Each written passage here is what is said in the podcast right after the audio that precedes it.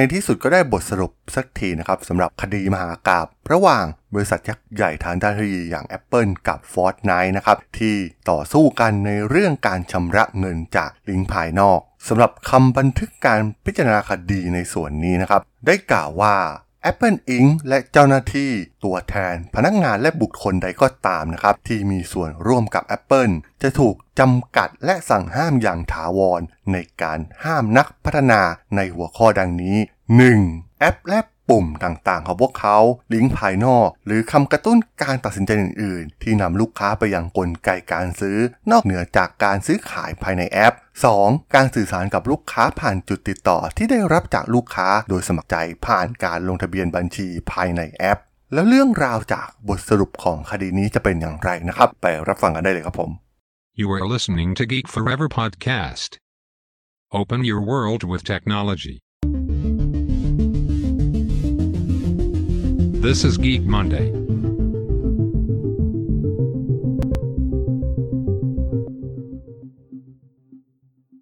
สวัสดีครับ ผมดนทราดนจากดนดนบล็อกนะครับ และนี่คือรายการ Geek Monday นครับ รายการที่จะมายกตัวอย่างเคส e ั t ดี้ทางธุรกิจที่น่าสนใจสำหรับใน EP นี้ก็มีเรื่องราวที่เป็นประเด็นร้อนในรอบสัปดาห์ที่ผ่านมาเลยก็ว่าได้นะครับสำหรับบทสรุปที่เป็นการต่อสู้มหากาบกันเลยนะครับ ระหว่าง Apple กับ Fortnite ซึ่งท้ายที่สุดผู้พิพากษานะครับ ได้ออกคำตัดสินในคดีระหว่าง Epic Game กับ Apple โดย ผลการตัดสินเนี่ยค่อนข้างเข้าข้างผู้ผลิตเกมอย่าง Fortnite นะครับในหัวข้อเรื่องการชำระเงินของบุคคลที่ 3 โดยผู้พิพากษาตัดสินว่า Apple ไม่สามารถห้ามไม่ให้นักพัฒนาเพิ่มลิงก์สำหรับการชำระเงินทางเลือก นอกเหนือจากการสร้างรายได้จาก App Store ของ Apple แต่แม้ว่าการพิจารณาคดีนะครับจะบังคับให้ Apple ให้การสนับสนุนนักพัฒนาโดย อนุญาตให้พวกเขาเลือกชำระเงินผ่านทางเลือกอื่นๆได้นะครับแต่ก็ยังยอมรับในแง่ที่ Apple เคสของ Apple เนี่ยไม่ถือว่าเป็นการผูกขาดนะครับ ซึ่งศาลพบว่า Apple เนี่ยมีส่วนแบ่งการตลาดมากกว่า 55%และมีอัตรากำไรสูงเป็นพิเศษนะครับ แต่ปัจจัยเหล่านี้เพียงอย่างเดียวเนี่ยไม่ได้แสดงพฤติกรรมการผูกขาดแต่อย่างใด มันไม่ได้ผิดนะครับ Apple ไม่ได้ผิดในเรื่องนี้และศาลได้ยืนยันสิ่งที่เรารู้มาตลอดนะครับว่า App Store เองเนี่ยไม่ได้ละเมิดกฎหมายต่อต้านการผูกขาดแต่อย่างใด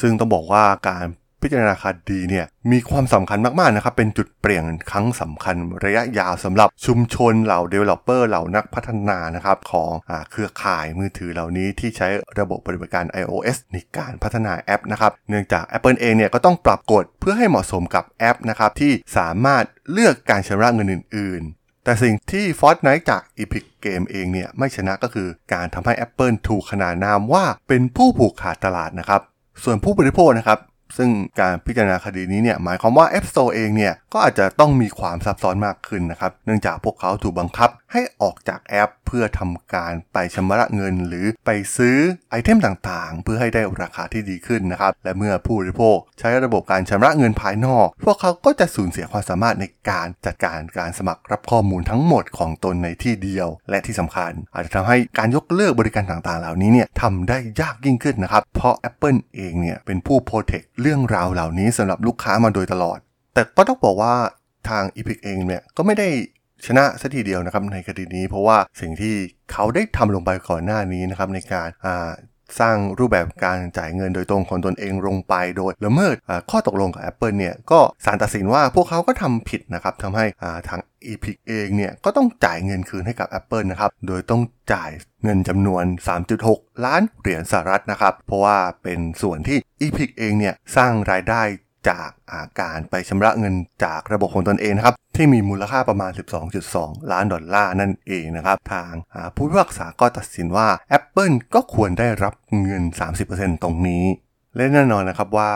ทาง Epic เองเนี่ยก็ยังสูญเสียเงินจำนวนมากนะครับในการจ้างทนายรวมถึงการดำเนินคดีนี้ให้ประสบความสำเร็จ ซึ่งไม่เพียงแค่ค่าธรรมเนียมทางด้านกฎหมาย ค่าใช้จ่ายทางด้านกฎหมายนะครับ แต่ว่าจะรวมถึงเงินอีกหลายร้อยล้านดอลลาร์นะครับจากการที่ผู้เล่น Fortnite บน iOS เนี่ยไม่สามารถเล่นได้นะครับ เพราะว่าต้องลบออกไปจาก App Store ในช่วง 2 ปีแรก ซึ่งเกมทำเงินได้ถึง 614 ล้านดอลลาร์บน iOS เพียงอย่างเดียวนะครับ ตามข้อมูลของ Epic ในไตรมาสที่ 4 ปี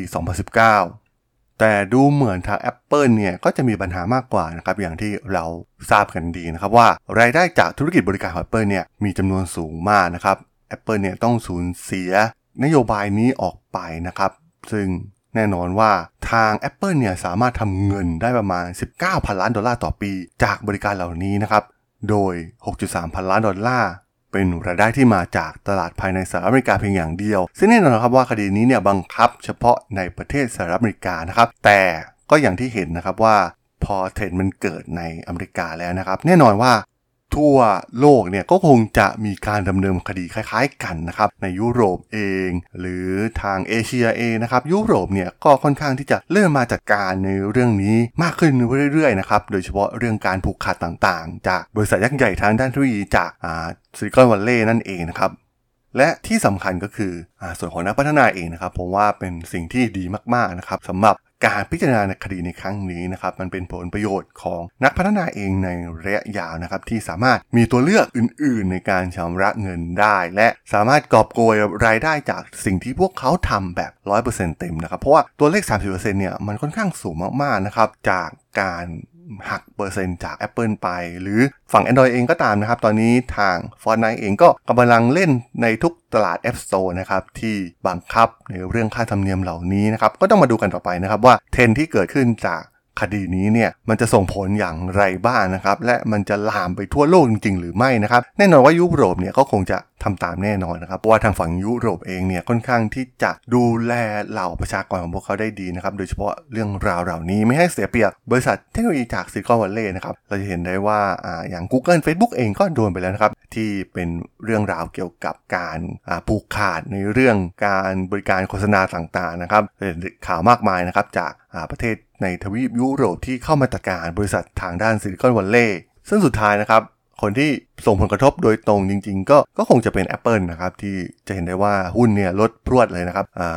ตกลงมาเยอะ เพราะว่ามันถือว่าเป็นรายได้ที่ค่อนข้างสูงมากๆนะครับ ในธุรกิจหนึ่งธุรกิจนี้เนี่ยมันเป็นเหมือนกับอ่า passive income ของ Apple เลยก็ว่าได้นะครับ เพราะว่ามันเหมือนกับเงินที่แทบจะไม่ได้ลงทุนอะไรมากมายนะครับ กับการพัฒนาตัวนี้ เพราะว่ามันเป็นส่วนของ App Store คือการขายทำให้สเกลของผู้ใช้งานมีเยอะที่สุดเท่าที่จะทำได้นะครับ ซึ่ง Apple เนี่ยก็ได้รับรายได้ทั้ง 2 ทางทั้งการขายสินค้ารวมถึงการขายบริการที่มาจากแอปใน App Store ของพวกเขานั่นเองครับผม สำหรับเรื่องราวของ Apple และ Fortnite กับบทสรุปสงครามมหากาพย์ที่มีมาอย่างยาวนานใน EP นี้เนี่ย ผมก็ต้องขอจบไว้เพียงเท่านี้ก่อนนะครับสำหรับเพื่อนๆที่สนใจเรื่องราว case study ทางธุรกิจที่น่าสนใจก็สามารถติดตามกันได้นะครับ ทางช่อง Geek Forever Podcast ตอนนี้ก็มีอยู่ในแพลตฟอร์มหลักๆ ทั้ง Podbean Apple Podcast Google Podcast Spotify YouTube แล้วก็จะมีการลงลง platform Blockdit ในทุกๆตอนอยู่แล้วด้วยนะครับยังไงก็ฝากกด follow ฝากกด subscribe กันด้วยนะครับ แล้วก็ยังมีช่องทางหนึ่งในส่วนของ Line แอดนะครับ ที่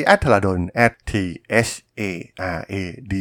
h o l สามารถ add เข้ามาพูดคุยกันได้นะครับ ผมก็ส่งสาระดีๆพอดแคสต์ดีท่านเป็นประจำอยู่แล้วด้วยนะครับถ้าไงก็ฝากติดตามทางช่องทางต่างๆกันด้วยนะครับสำหรับใน EP นี้เนี่ย ผมก็ต้องขอลากันไปก่อนนะครับ เจอกันใหม่ใน EP หน้านะครับผม สวัสดีครับ